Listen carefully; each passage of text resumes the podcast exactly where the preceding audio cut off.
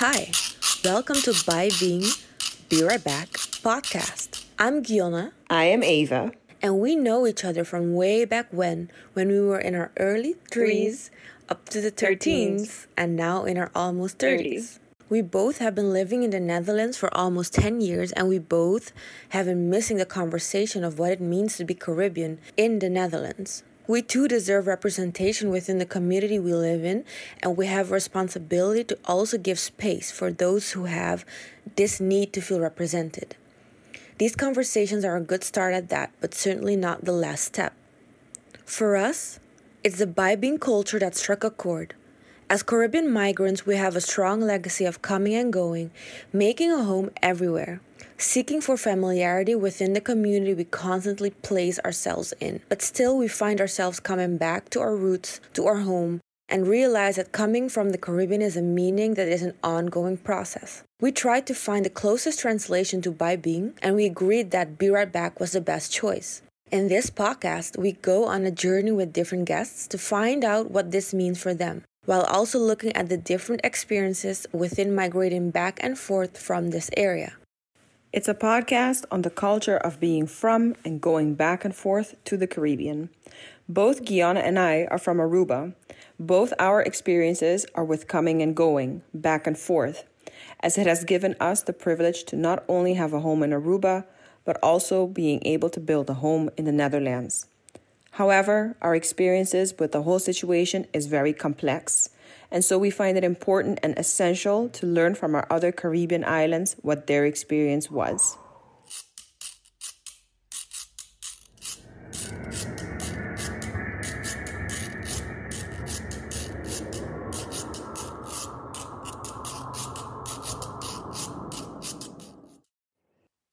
Hi, everyone. Thank you for listening uh, already to the third episode of Be Right Back Bai Bin Podcast.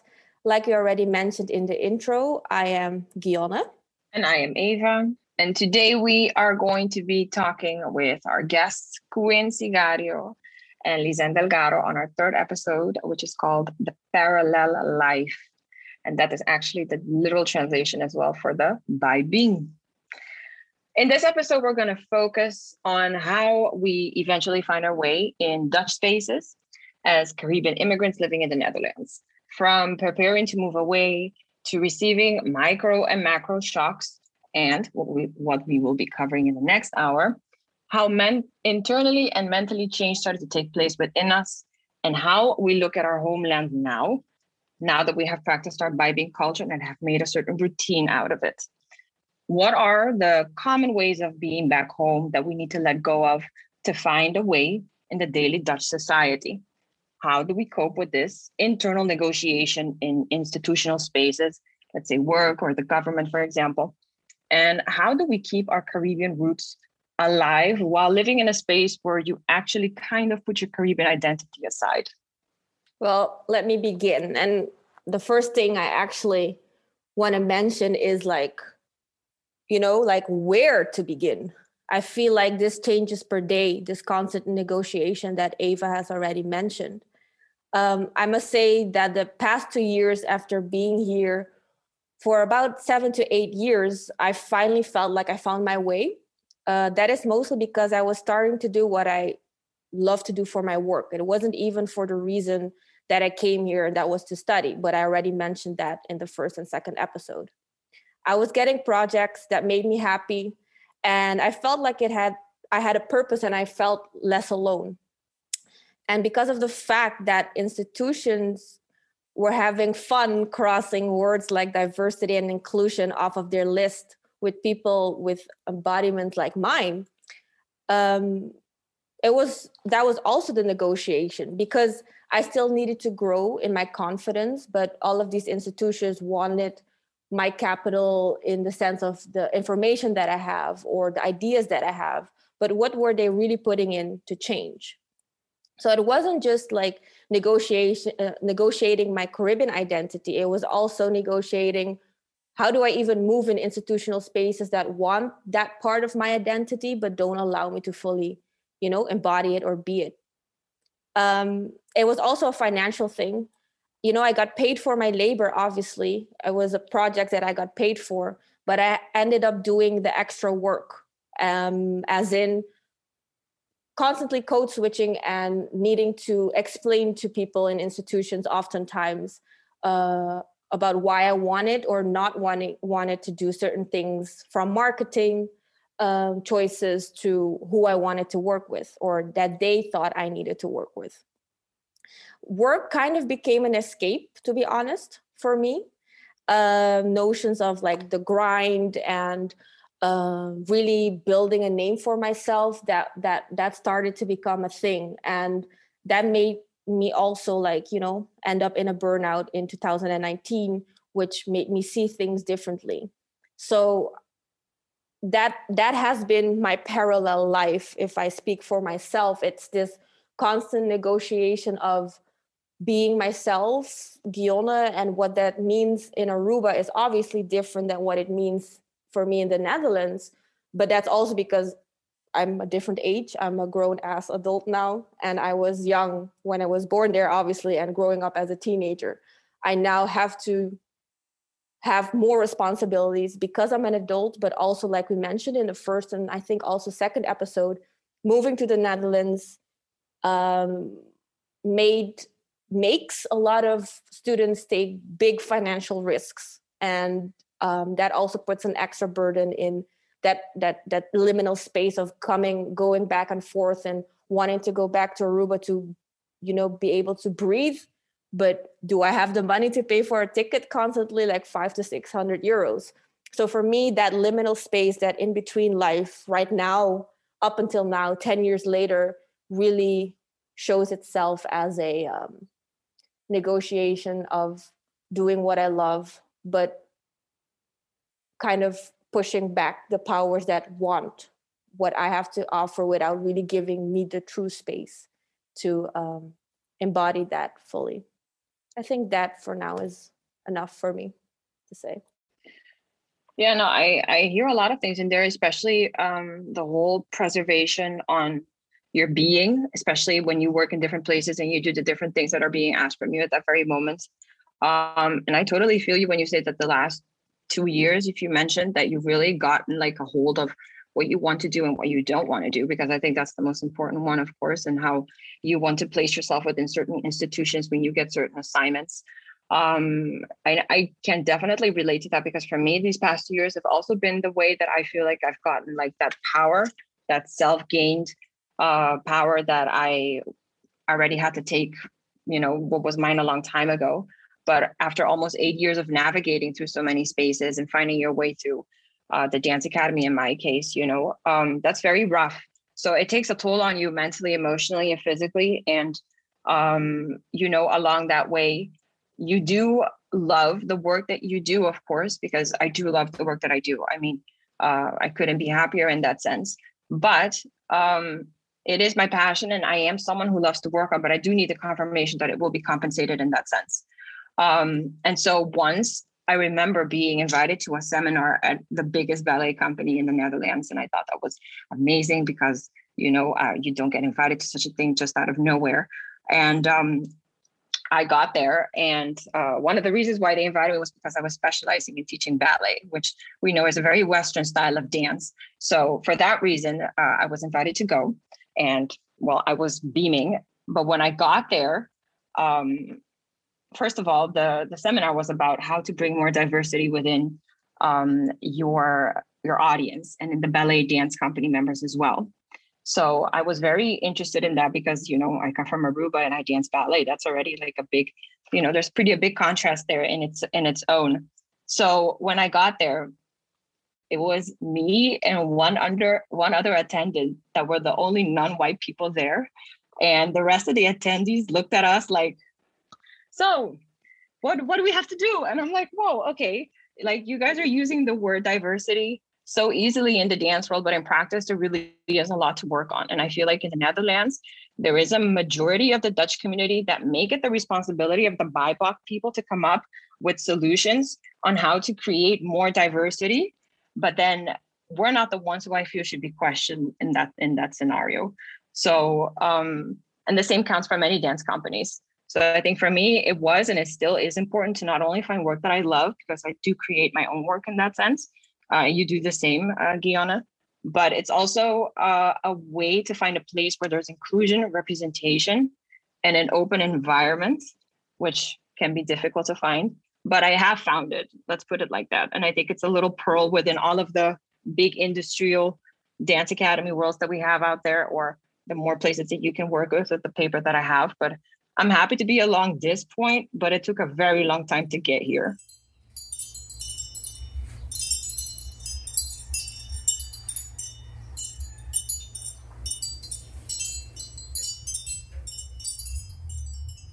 Yeah, and something that really makes me think about what you said, because we talk about these things often, uh, you and I, Eva, because we've known each other for so long, is that um, it's also not often people forget that it's also a resources thing. So it's extra labor but it's also like i would like to make more of my own work if i had more structural resources building own institutes or own forms of organization to do more of my own things and with people who embody that.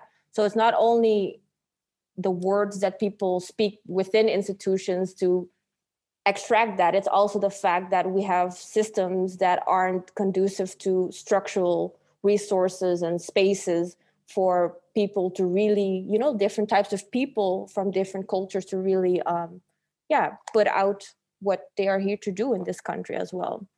Um before we go further with our lovely guests we also again like we did mention before but we want to mention again that these conversations are coming from a as much as possible critical point of view and that we are all very aware that they are still happening in some form of um, uh, institutional context. Um, so it's not a definite um, conversation, it's an open conversation in that sense. And we just share our thoughts. Uh, we find similarities, but we also find differences. And it's important to address these together. Yes, uh, even though we have some struggles and different consciousness that we need to embody and develop, being in different spaces in different countries and in different cultures and the the adaptability to be able to uh, find our ways within that um, these proximities do teach us to be resilient as well. And maybe a little too much that may be a bit healthy as well. So in either way we do find that there's a lot that we have to take on when we come here. And how do we find ourselves within that navigation when we are in different Dutch spaces? And how do we keep our, our Caribbean identity alive in that sense? Um, and I think today we would like to go more into that with our guests, uh, Quinsy and Lisenne, um, in that parallel life, especially that today we're going to be talking about, of course. So before we ask the first question to our guests, um, and I would like to actually begin with Quinsy, would you like to maybe introduce yourself, uh, what you do, and who you are?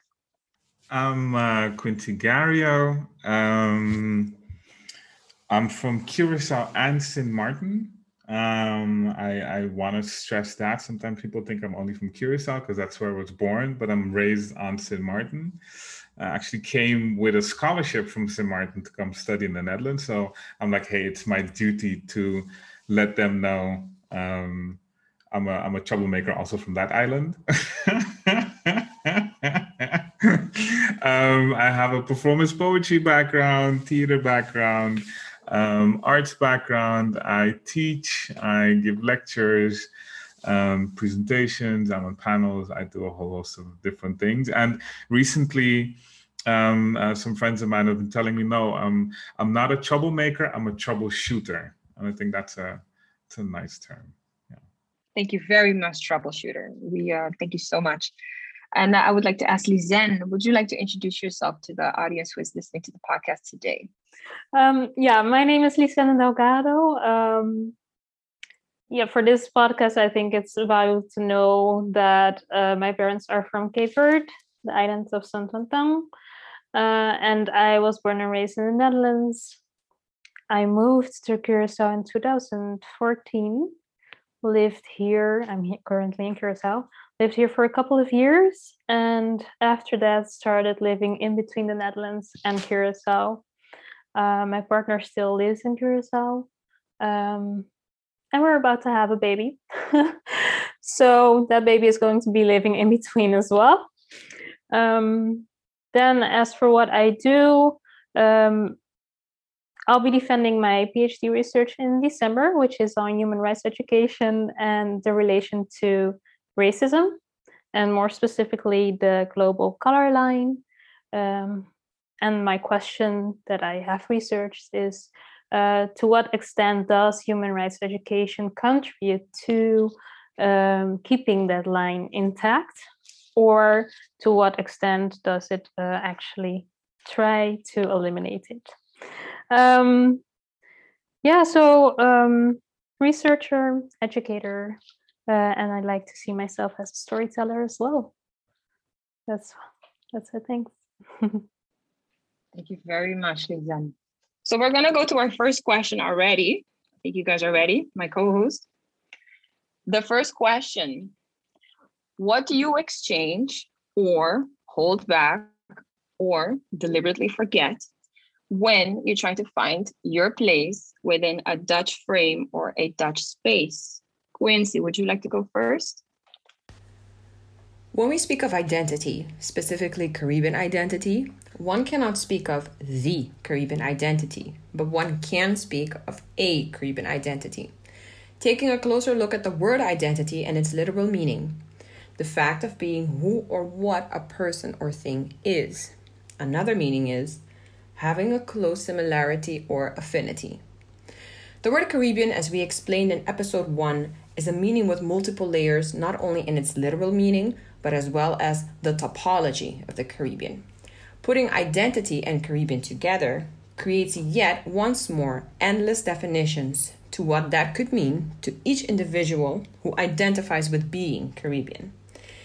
If there is anything to say about common ground between current day Caribbean identities, it's most probably the colonialism background that Caribbean identities are intertwined with, which brings forward the fact that we have not one, but multiple identity formation factors. For example, the location of where in the Caribbean a person is born. Because of the new forces of globalization in the contemporary world, we can look at identity as an area of constant change, which as a result emerges more Caribbean identities.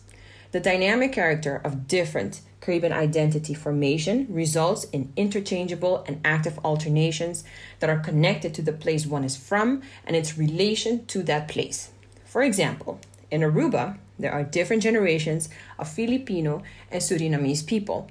Depending on the generation you speak to, they will refer to themselves as an Arubian or Filipino Arubian or Filipino, for example. The same can be said about people from the Surinamese diaspora in Aruba. Looking at the Bai Bin culture that the core of this podcast is built on, we can also say that we live multiple identities at once the identity both at home and overseas, as we form our national and our social identities in the nest we are born in, and eventually move abroad to discover more fragments of who we are, discovering our universal and our trans Caribbean identity.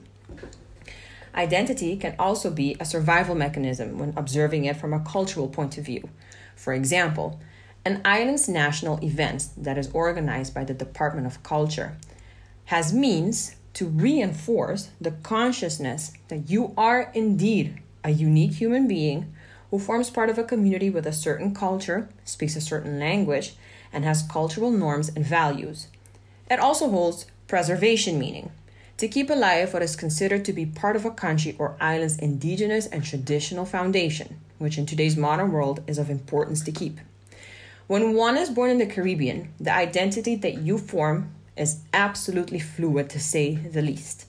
The identity that we know before we begin our migrant lives in the Netherlands is utterly different than the identity we acknowledge with today.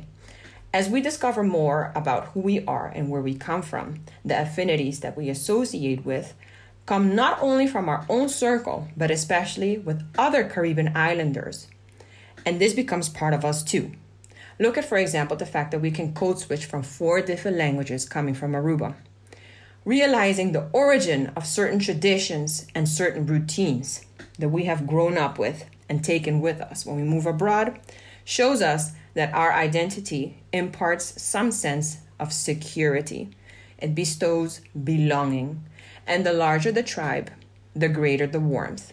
The Caribbean identity is so unique that it is really an everlasting formation, a feeling, a daily change, and is one of the most fluid identities in the world.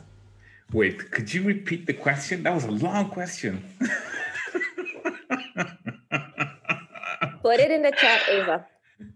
Okay, I'll say it one more time. Yeah. What do you exchange, or what do you hold back, or what do you maybe deliberately forget when you try to find yourself within a Dutch space or within a Dutch frame?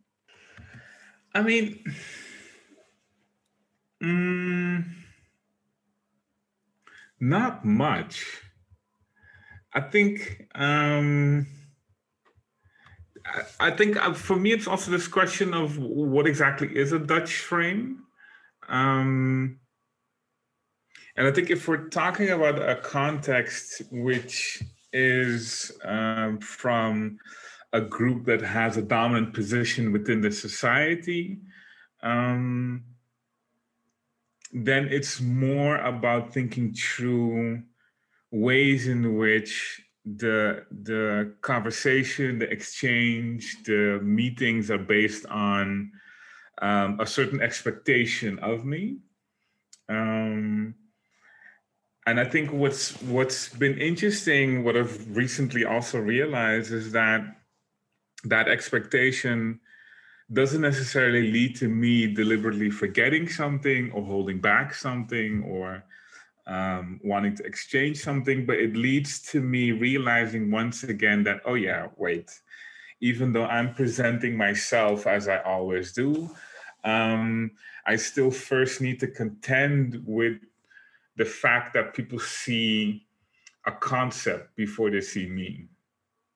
And I think in my case, it's also that people see a concept of like an angry black man first um, or they see a concept of um, the the Caribbean uh, uh, person that's here to demand um, reparations in one way or another, um, or someone that's always on the attack mode, while I could just be laughing and people are already like in their feels, right?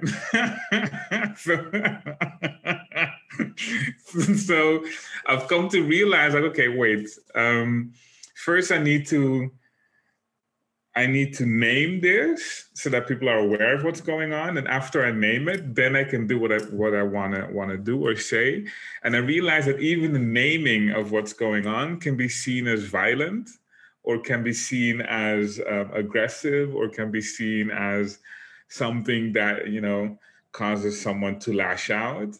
Um, and that's something I've had to work with. And I think it's it's it's in that sense also interesting um, this gendered aspect of it. Um, as a black man, as a black Caribbean man, um, as a man whose accent some people don't always know where to place, um, and they get quite confused. And I think it's a confusion which causes a certain type of reaction. So it's not necessarily a complete answer to your question, but it's it's gathering ways of understanding this this idea of of dominance and um, what dominance does to how I manifest myself in different places. Thank you, Quinsy. No, you uh, answered that question just fine. To be honest, uh, it's not an easy question either if you have to really think about it. So I think the the way that you put it together was actually quite well. Um, I especially like what you say that you feel that there's first a concept before somebody sees you. Um, and I feel like a lot of people tend to have that experience as well. Because a lot of us, when we walk into indeed what you call whatever that we tend to call a Dutch frame, and when you one step into it as a newcomer, looking very much different than the rest, it does influence how people will treat you from that moment on.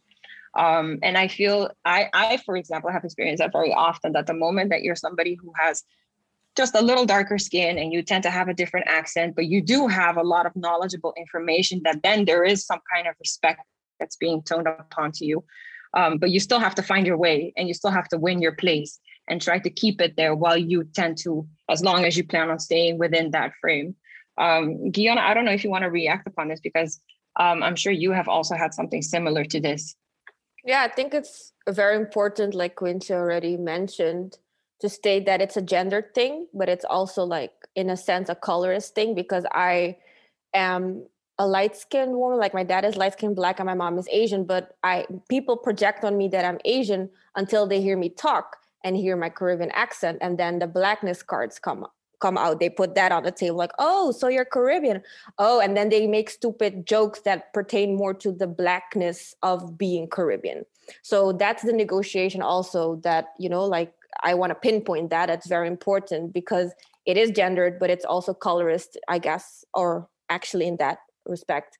And as a woman at the same time, sometimes I'm the only woman at a table uh, with a lot of white uh, women and men. Um, and that's, yeah, that's also a different dynamic, you know? So it's gendered, it's colorist, it's complex. but uh, let's go to Lisenne, uh, what she has to say on this question. Um, yeah, so uh, I think it's best for me to first draw a context here um, because I was born and raised in the Netherlands and I'm a child of migrants. My parents are from Cape Verde, not from the Caribbean. Uh, and so, in 2014, I migrated to Curacao. And actually, when you asked this question, Eva, the first thing that popped up in my mind was um, a situation here in Curacao. Because we when we talk about Dutch spaces, there's Dutch spaces here in Curacao as well. Um, and it was about me looking for an apartment and i saw this uh, advertisement for an apartment that i thought was interesting with a phone number and when i called without thinking about it i put on this very very very dutch accent so talking about code switching well it was there and it surprised myself so I, I surprised myself doing that. While I was talking, I became aware of what I was doing. Um, so unconsciously, I thought that I would be a, I would be seen as a better candidate if I would at least sound Dutch. Um, and I think that in that matter, language here the Dutch language here um, plays a very big role because I think that in that unconsciousness, I also knew that or expected them for uh, if for them to associate me with Netherlands and uh, obviously with having a better chance to get that apartment, even though they would later see me and see that I was obviously not white Dutch. Um, yeah, so that that is an example that's popped up in my mind. Um, I'm not necessarily sure how I would do that in this moment because this was a year, a couple of years ago. Uh, I think 2015, something like this. Uh, yeah, but it shows it shows uh, something. Thank you. Um, we have more space later to maybe talk together upon this, but I'm going to the second question, um, which is, and I will pay, uh, copy paste it in the chat as well. Um, the second question is, uh, what are the coping mechanisms you have developed in the time that you have been living in the Netherlands? How are the laws in the Netherlands maybe shaped around their rights and policies and that which have consequences for migrants, for example? Um, and how like how we cope with that in certain circumstances so actually let's just focus on the first part which is like the coping mechanisms that we have developed in the time that we have been living in the netherlands and maybe uh, quinsy you can answer that from your frame of reference from your work and Lisenne, you can do that afterwards as well. So the coping mechanisms you have developed in the time that you have been living in the netherlands and how do you see that in uh, yeah your line of work in politics or maybe law or whatever? As we explained in the previous two episodes our road to the netherlands has been one of many obstacles explorations and discoveries. Putting these elements together comes the question how do we as caribbean migrants cope with it all? This question gives space for subjectivity because every single Caribbean person living abroad has different coping mechanisms in order to keep that part of their identity alive. Because as we know, our identity is ever changing, but the core of who we are and where we come from is sacred for us all. In a place where we are far from home, where we practice our culture adaptability and possibly exchange or possibly hide away or possibly forget. What is it that us Caribbean folks do to keep the essence of our being aflame? For both Gyonne and I, it comes in many forms. From typical Caribbean food like pastechi, funchi, even a real juicy mango, bolo de cachupete or cashew cake. These are just a few examples. Next to food, we love carnival music, Latin music. Think of, for example, reggaeton, salsa, merengue. We love our folkloric music, music from Caribbean artists like Irsais, Izaline Calister, Padu Lampa. For example, Grupo di Petico, which we specifically play during Christmas time. Speaking papiamento with our friends and other islanders from Curacao and Bonaire is probably one of the most enriching mechanisms out there for us because there is a deep sense of awakening when you hear someone on the streets speaking your mother tongue, because at that moment you do not feel alone. Creating safe spaces and creating our own table for our communities and filling gaps where needed are also coping mechanisms that we cannot let pass us by. Another coping mechanism is most definitely when the sun is out and shining, because we are children of the sun. We need sun in our lives, not only to cope with the cold weather, but because we are born under the sun, and having a lack of it makes us ill. Writing is also one of the few precious ways of keeping our thoughts and feelings validated, which is extremely healing and a necessary mechanism. If you were to ask other Caribbean beings what their coping mechanisms are, you will find that there is common ground between the many ways of coping. But the experience, the feeling, and the result of coping is very individual. We must also remember that what takes us back home also has the origin of another place.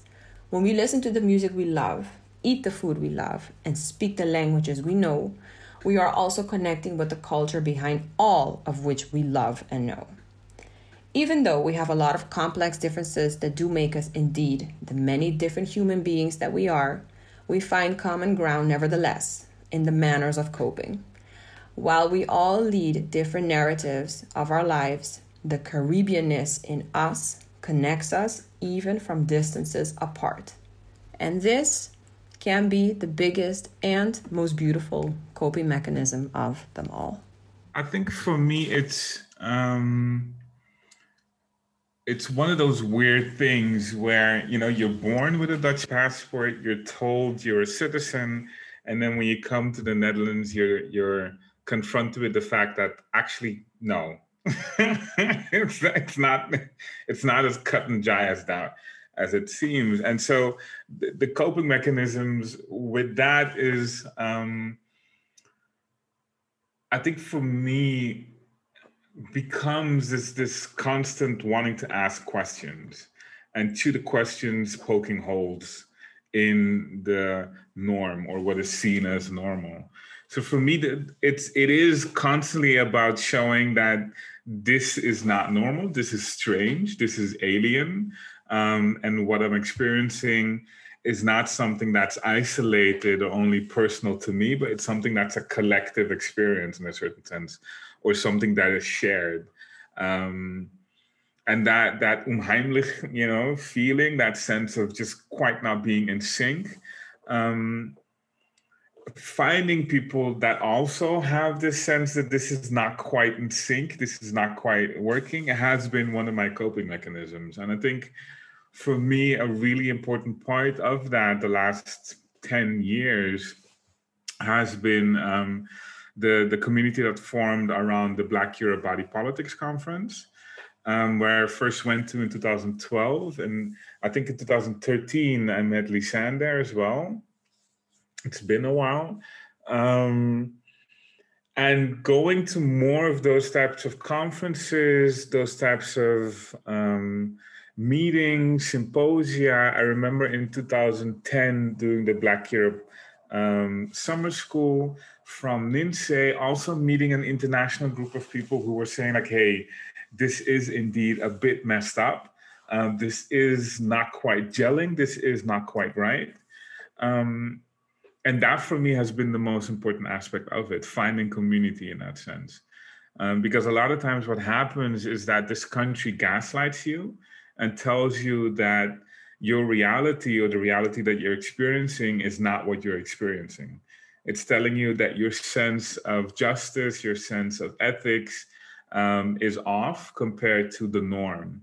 And that the things that you see as unjust or the things that you experience as um, a migrant or as a person of color or as a Black person or a queer person or a non binary person um, that those things are not things that you're supposed to express that you're supposed to keep it in and that you're the problem once you once you denote it. And that's also talking um, you know what Sara Ahmed has been talking about when she looks at complaints also when she talks about the killjoy and i think one of the things for me uh, one coping mechanism has been realizing that my existence makes me a decolonial killjoy um, anti-racist killjoy that my presence alone walking into a space upsets people um, because of their own expectations, but also because I poke holes in what they think should remain whole.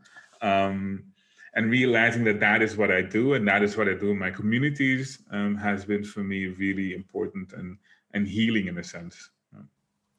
Thank you, Quinsy. Um, yeah, that touches my heart because I think community has been one of the most important things for me as well, living here the past 10 years. But I also wanted to pinpoint, like, for you, Quinsy, because you moved to the, you have a similar experience of as a student moving to the Netherlands. Um, could you maybe shortly talk about that? Like, you know, you now you're living that parallel life of going back and forth, but you came to the Netherlands as well on at a certain age to study, right?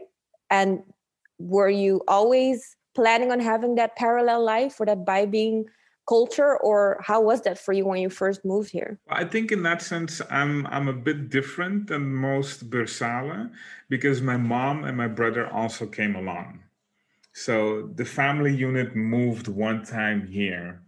Um, and i think that that does a lot in terms of uh, support support systems grounding in a certain sense. Um, and I think that does a lot also in terms of thinking through, you know, when I miss my mom, I could just go home to my mom, right? And for a lot of Bersala, when they miss family, going back home, like you said, is a 500, 600 euro ticket. Um, and that's that makes it that much more um, different. And I think for me as well, coming here initially to study theater, film, and television study, studies and then ending up in gender studies, post-colonial studies, cultural sociology, all this kind of stuff. Um, also, in a, in one hand, disillusioned me of what the possibilities were at that time of education, and also lit a fire under me to change that. So one of the most interesting aspects of my career the last couple of years is that a lot of institutions um, have been asking me to come and give guest lectures or to be tutors. And I've been able to enact a different type of pedagogical system that I would have liked to experience when I first came. Um, and I found afterwards as I as I continued studying and, and jumping from module to module. Um, and I think for me that's been one of the ways in which I've I've realized that I've put into action the things that I was missing. Um, and I've been um, invited by, by institutions that have allowed me, in that sense, to also question their institutional practices and their ways of dealing with first generation students, migrant students, um, students that come with a different aesthetic background, uh, different um, knapsack of choices, um, and different cues, visual cues that they put in their work which also adds to a different type of um, trajectory within the course because I remember initially a lot of things that I, I was talking about or or a lot of references that I had just didn't gel with what the teachers were presenting. And and realizing that and then making the effort to find um, what it is that the students use and what it is that they come from and actively asking them to contribute that to the conversations changes a completely um, makes a completely different dynamic in the classroom. And so for me that was that was important.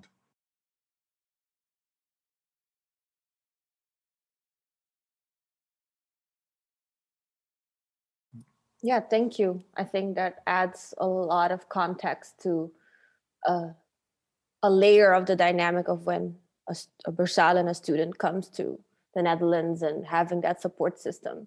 We talk about it in the previous episodes as well. Lisenne, do you want to enlighten us with your answer to this question? The coping mechanisms you have developed in the time you have been living in the Netherlands, which for you is a very long time as well, because that's, you know, tell your story. Thank you.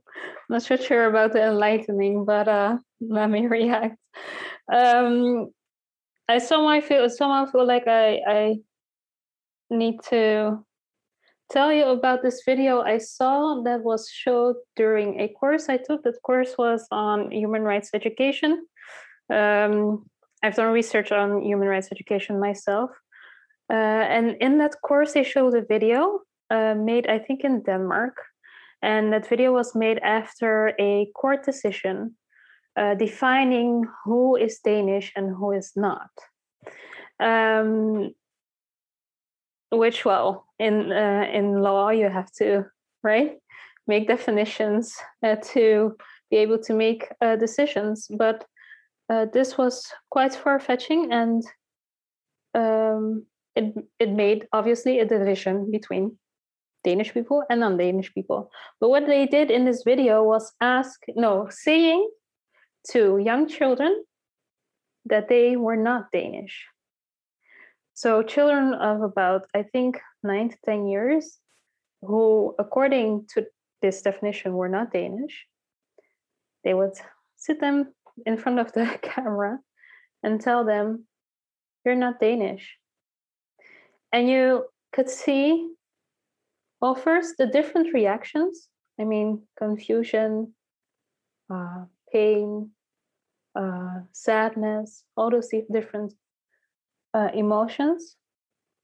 Uh, but what, for me, first of all, it was very hard for me to see. Um, also, I questioned if it was ethical for this video to be made in this way because these are children and you're confronting them with well, Quinsy was talking about, you know, being me and being in this concept. And um, the, these children were being told by um, uh, grown-ups that they were not what they th- think thought they were. Um, so I think I wanted to mention mention this to also show how personal these things are. Um, so even if you find ways to be yourself um, whatever that self is and however that changes uh, there's always these institutionalized um, concepts of who you are or uh, who you're supposed to be. Um, and it's difficult navigating in in in that world this world uh, so what resonated with me when quinsy was answering the question was um, asking questions uh, I also felt for a long time that things didn't make sense, uh, although I couldn't really pinpoint what it was that didn't make sense. And I thought, I think that maybe that has to do with the fact that I am, I was born in the Netherlands and I did grow up in the Netherlands. So I was raised within certain ideas and looking at the world, looking at the Netherlands, uh, the place where I lived, even though uh, my parents are obviously um, migrants. So um, I learned also to ask questions, but what I think I did not do as much was following up on the questions. So I am able to ask questions and maybe poke holes and maybe create a possibility for someone to see that it doesn't make sense what they're saying. But then the next step would be, I think, to create something new. And that is a part that I find quite difficult still to do. Um, but I think that that's the path I'm, I'm uh, yeah, choosing to uh, invest in.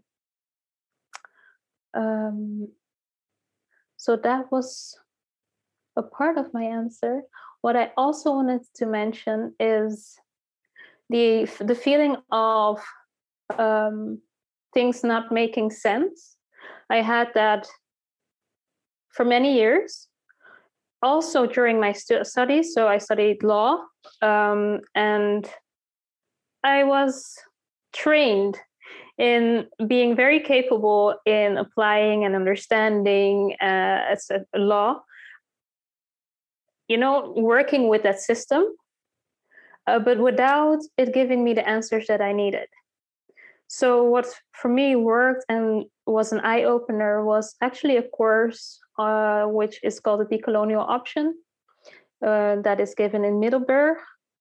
Uh, and there I was introduced also to Black feminism, uh, and people like Alana Lockward were there, Patricia Kaersenhout. Um, and after that also i went to bebop. That's where indeed i uh, met quinsy the first quinsy the first time. But that for me was a real eye-opener.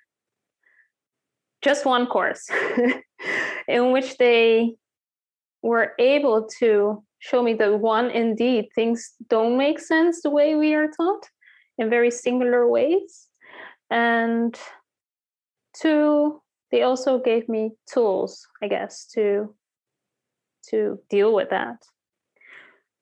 One other thing that I want to mention uh, with regard to that course is an art project by Patricia Kaersenhout, um, in which I was confronted with how deep this uh, or these experiences of it not making sense were um, embodied actually in me without me knowing.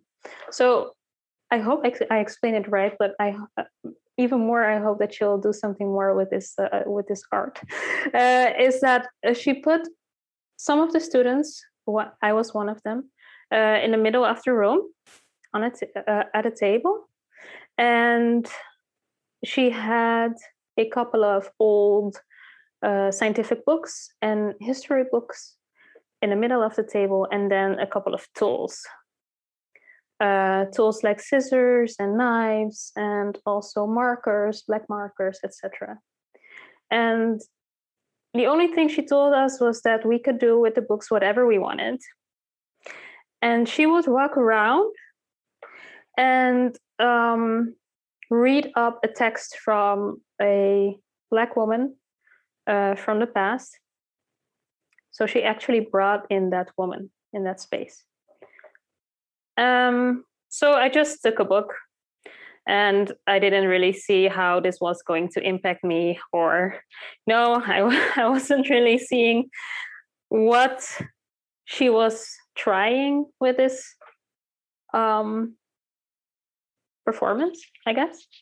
Um, so I just took a book without thinking too much about it and it was a scientific book, a, a German book. And I started to look in it, and suddenly I felt the urge. I saw a couple of scientists, pictures of scientists in the book, and I suddenly felt the urge to grab a black marker and scratch them all out, except for their eyes. Their texts were gone, their faces were gone, their bodies were gone, so their information was also gone, the text were gone. And then I wrote in big letters, How does it feel to not have a story? And I was quite shocked by the reaction that, yeah, that that was my reaction on what was, yeah, given to me, I guess. And I felt shaky and kept that feeling for a couple of days actually, because I was not aware of how much it has affected me that the stories that were told or word I was told a lot of time are very singular and excluding and very white male uh, rational scientific etc uh, so i guess that links back to the video i was talking about in the beginning. A very long answer but beautiful. Thank you. Thanks We are already listening to the third episode of this podcast, and we have heard many similarities between the stories of the hosts and the speakers. But do not get it twisted though. The current day Caribbean people are no monolith. The current Caribbean area is a vast region with an array of stories, a lot of differences. That means that many stories have not been shared across this region itself or have been lost throughout time. Sometimes that can be seen as something logical in the context of history. You know, things happen, things change. Some stories are deemed more important than others. But always remember that dominant narratives penetrate current day views on the Caribbean people. A narrative that often gets forgotten is that of the diversity of the Aborigines of this region the indigenous people. Stories of the Kalinas, for example, just like the one Caitlin was talking about in episode 1. Other lost narratives are the ones, for example, of indentured laborers. To be fair, these narratives are not lost, but often aren't spoken of in the current discourse of the Caribbean. We have the Irish indentured laborers, like the ones in Barbados. They were indentured by the British. We also have a widespread group of indentured laborers from different regions in India. They come from places like Uttar Pradesh, Punjab, Haryana, Bihar, and Tamil Nadu. We have a large legacy of stories as well of Chinese indentured laborers, and not to forget the Javanese people from Indonesia. You know, colonialism keeps itself intact by forms of oppressive, free, or cheap labor. Through these stories and these indentured laborers, these systems were kept in place, even after the so called freeing of the enslaved people that worked on the plantations before them. Another example of this is the corvée system in Haiti. During the first half of the 20th century, US colonial forces forced Haitians to work to so called better the infrastructure of the Haitian land. I didn't even get to the narratives of the local music forms, dance compositions, patterns of embroidery, dialects, spirituality, religions. Everything that happens on the streets in the barrios. All of these memories, all of these songs that we were singing when we were children, for example, they were kept in informal spaces like under the mango tree, in our houses, on Sundays when we barbecue. They live through us because we are the archives. But maybe it's good to also find ways of preserving these memories outside of, of ourselves. They are woven with colonial structures, but have parts of our lives that form our whole spectrum of memories. Yeah, it's um to me it makes perfect sense in a very storytelling narrative kind of way actually so i think uh, i enjoyed listening to your answer in that sense I'm looking a little bit at the time. We have about five to eight minutes before we get to the second segment. Eva, do you want to add anything or ask something? Um, I especially because I heard your story very attentively, and then for you to finish it with, how does it feel to not have a story? Honestly, I can't even imagine what kind of role you would even have to begin to take for you to actually start to discover where you're from and who you really are and what your true purpose is in that sense.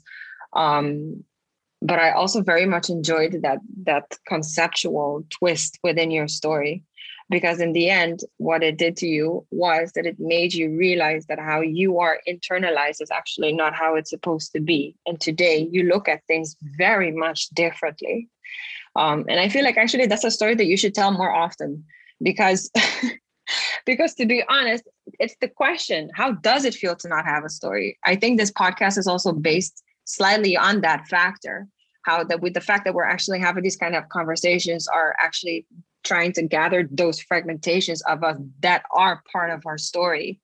Um, so yeah, I, I, I was very impressed by that story. So thank you so much for sharing that. Quinsy, do you have anything to add or thoughts on what Lisenne said, or anything else? I, I think for me, um, listening to the impact of of Patricia's work and the way in which that calls up um, and resonates within the depths of, of our being in a certain sense um, is is magical. And I think to have that in a classroom, have that happen during a course, also makes it that much more important to realize um, the roles that we have as well when we when we enter into those spaces and what we take with us from those moments. So um, I think that's yeah, it's really really really nice to hear. Yeah, Patricia's great. So this is pretty awesome. Yeah.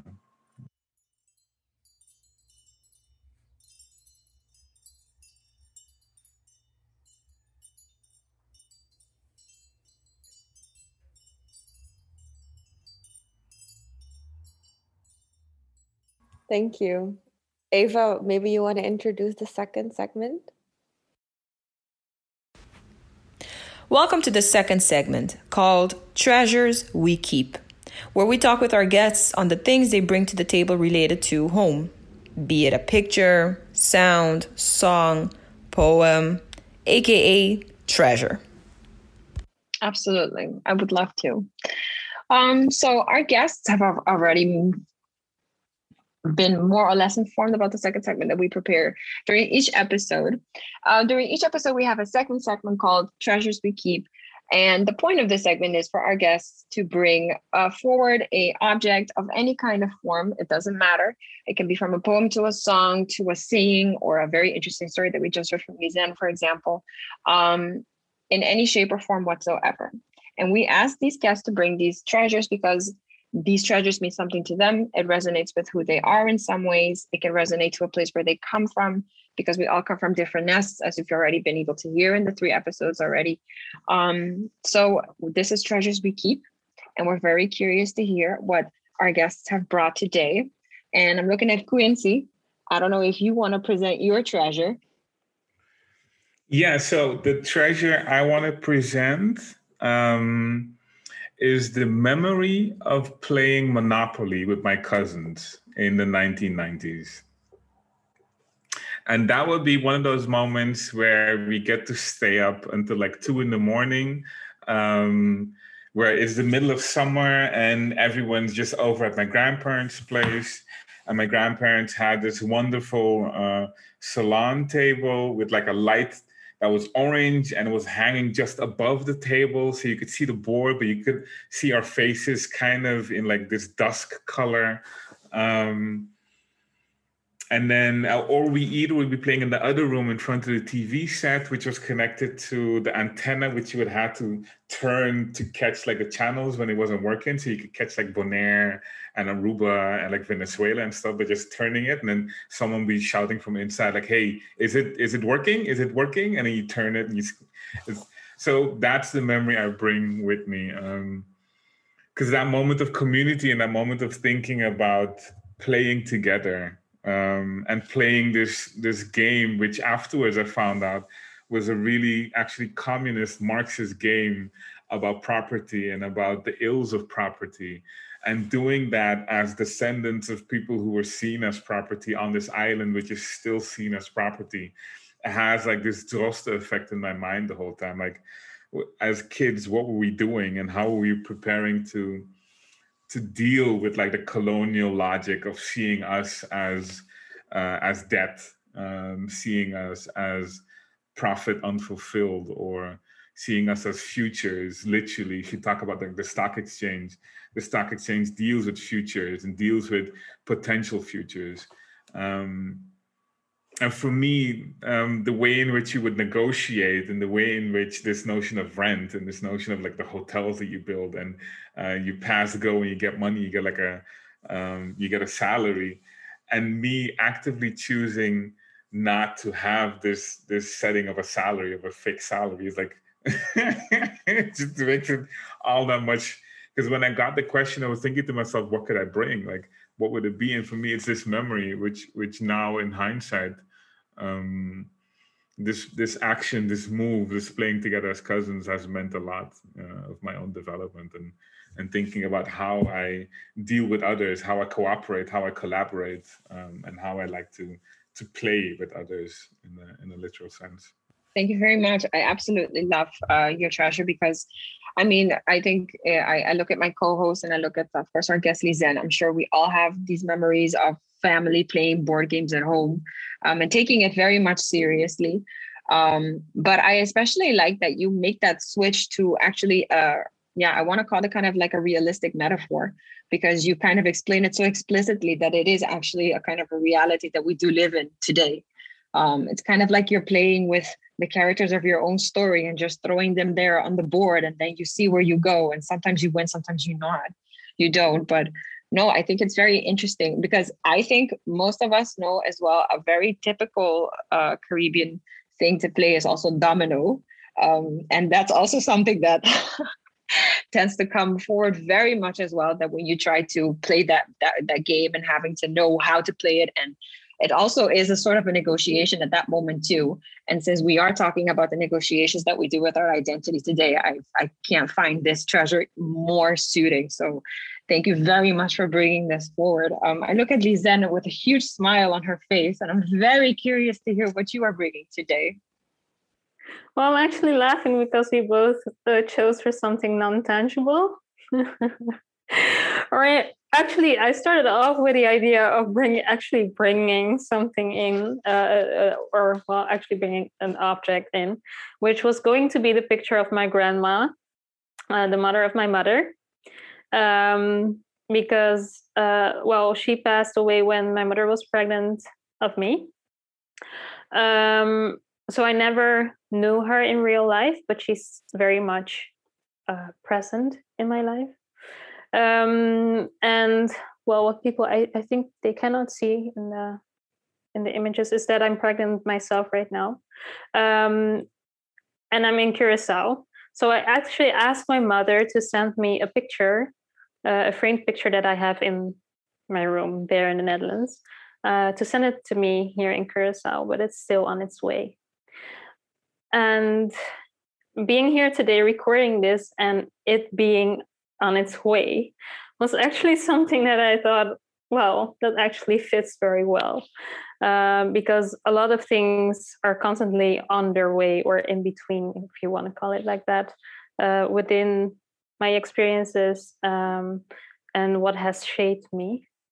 Um, and what I like about this in betweenness is that even if it or they are not there yet or just not there in a tangible way, they're very much here.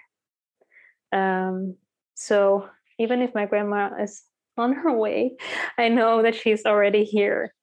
Um, and that is something that uh, is very much something that I live actually. Uh, so if I look at my background in in, in Cape Verde, uh, but also now my life in between the Netherlands and and uh, Curacao. So um, yeah, my grandma.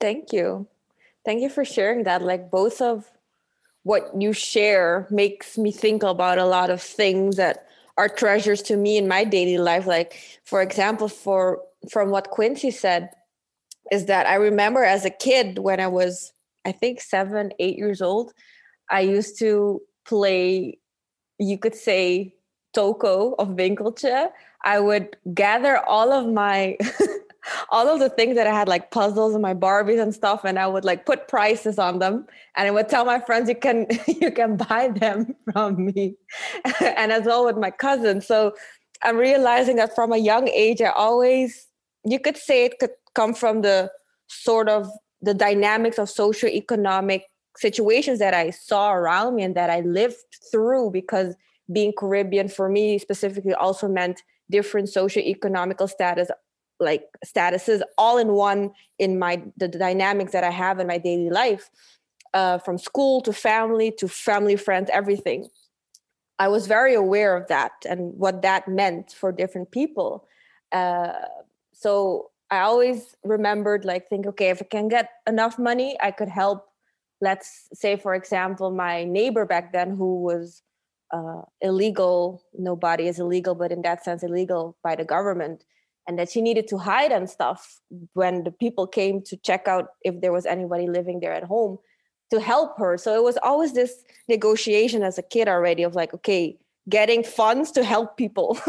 So that kind of sparked what quinsy said for me and um, what you said lisenne really makes me think about like those intangible but tangible stories or that become tangible or embodied i would say in some way um, those oral traditions or things people places that have maybe been erased or passed on in your specific case but that you carry with you every day or that you can converse with or have a dynamic with even though they or it isn't present anymore in a tangible way. And that's my great grandma for me that i'm doing a project on as well is like she helps me get through my day to day this parallel life even though i never met her.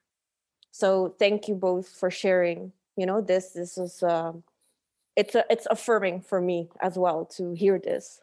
Eva i don't know if you wanted to say anything else or?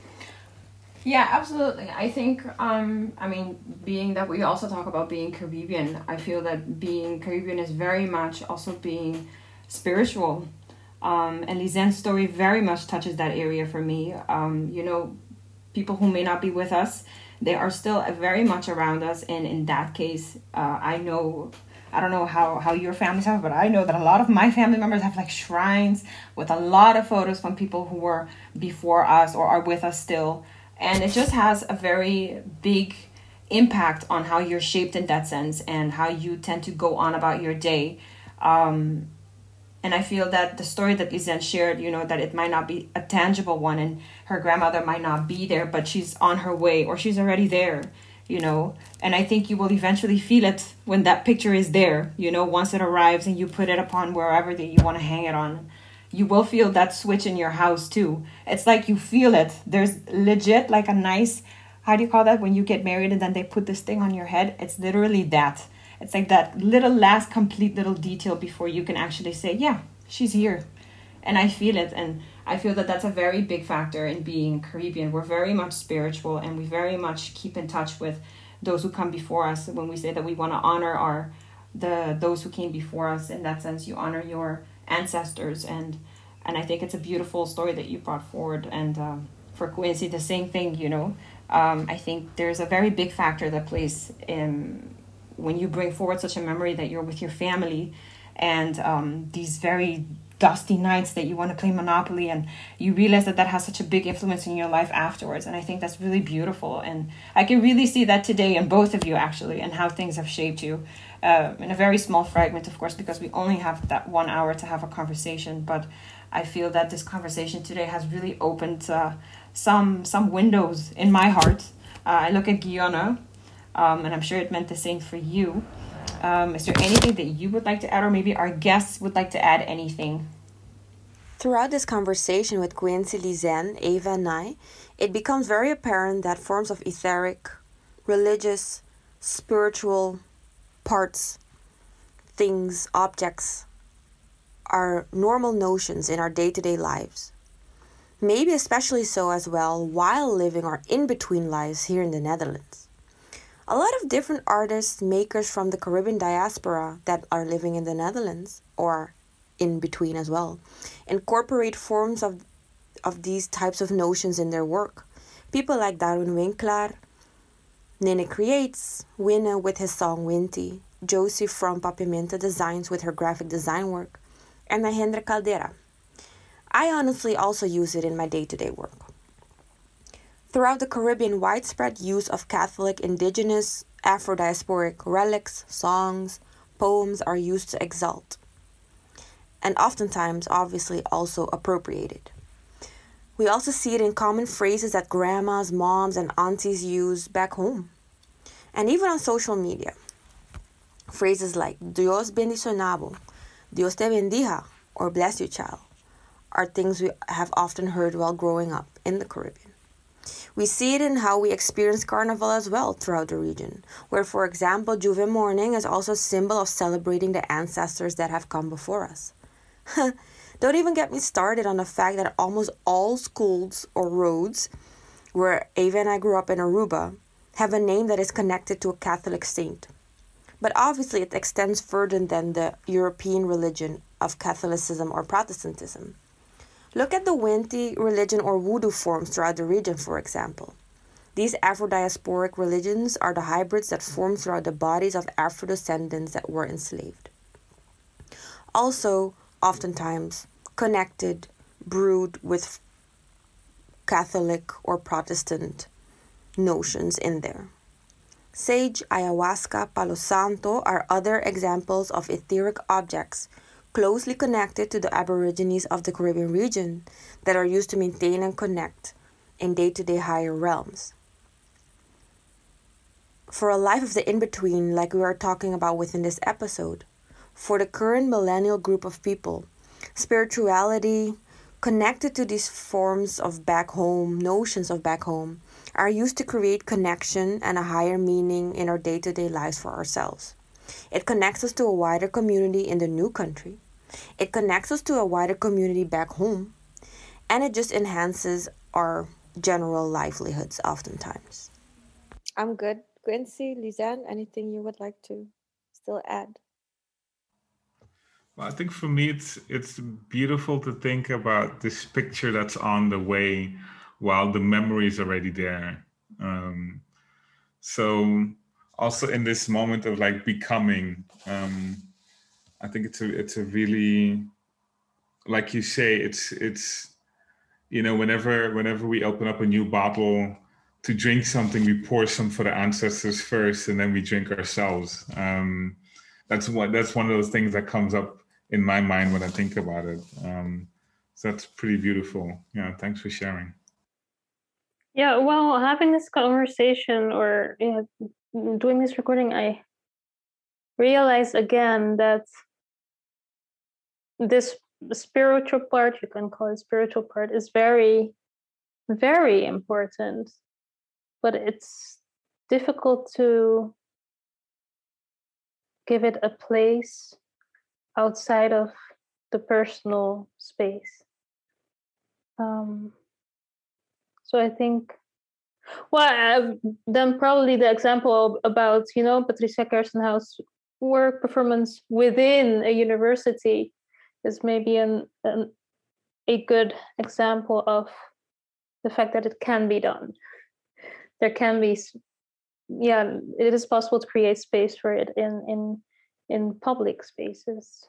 Um, maybe we should do something about that more.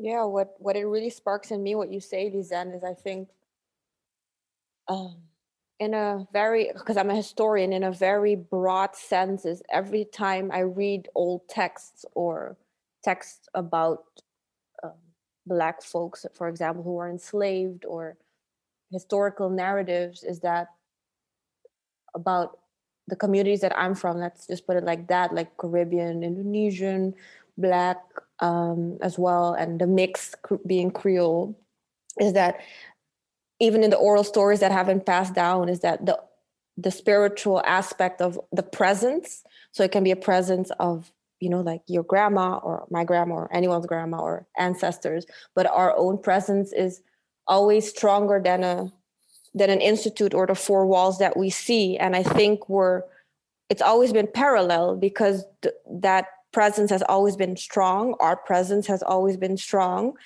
Um, and at the same time it's also time that we have our own public spaces because the parallel thing that has been happening is that decolonizing i'm doing it with like air quotations is because decolonizing is a very spiritual practice for me personally. It's also embodying and standing and being like okay this is my presence and you have to deal with it. This is not a me problem anymore. It's a you problem if i talk about being in institutes and that institutes at the same time want to kind of facilitate people that aren't inherently feeling safe or at home in their space um, but at the same time it's really important to indeed like you say think about what are our institutions. Do we want institutions or do we want spaces and what does that space mean? Does it need to have four walls or do we think we need those four walls? Because that's what we're used to or um, kind of coded to think that we need them in the society which is obvious the capitalistic society that we live in. So i think those notions are something i want to um, round off with.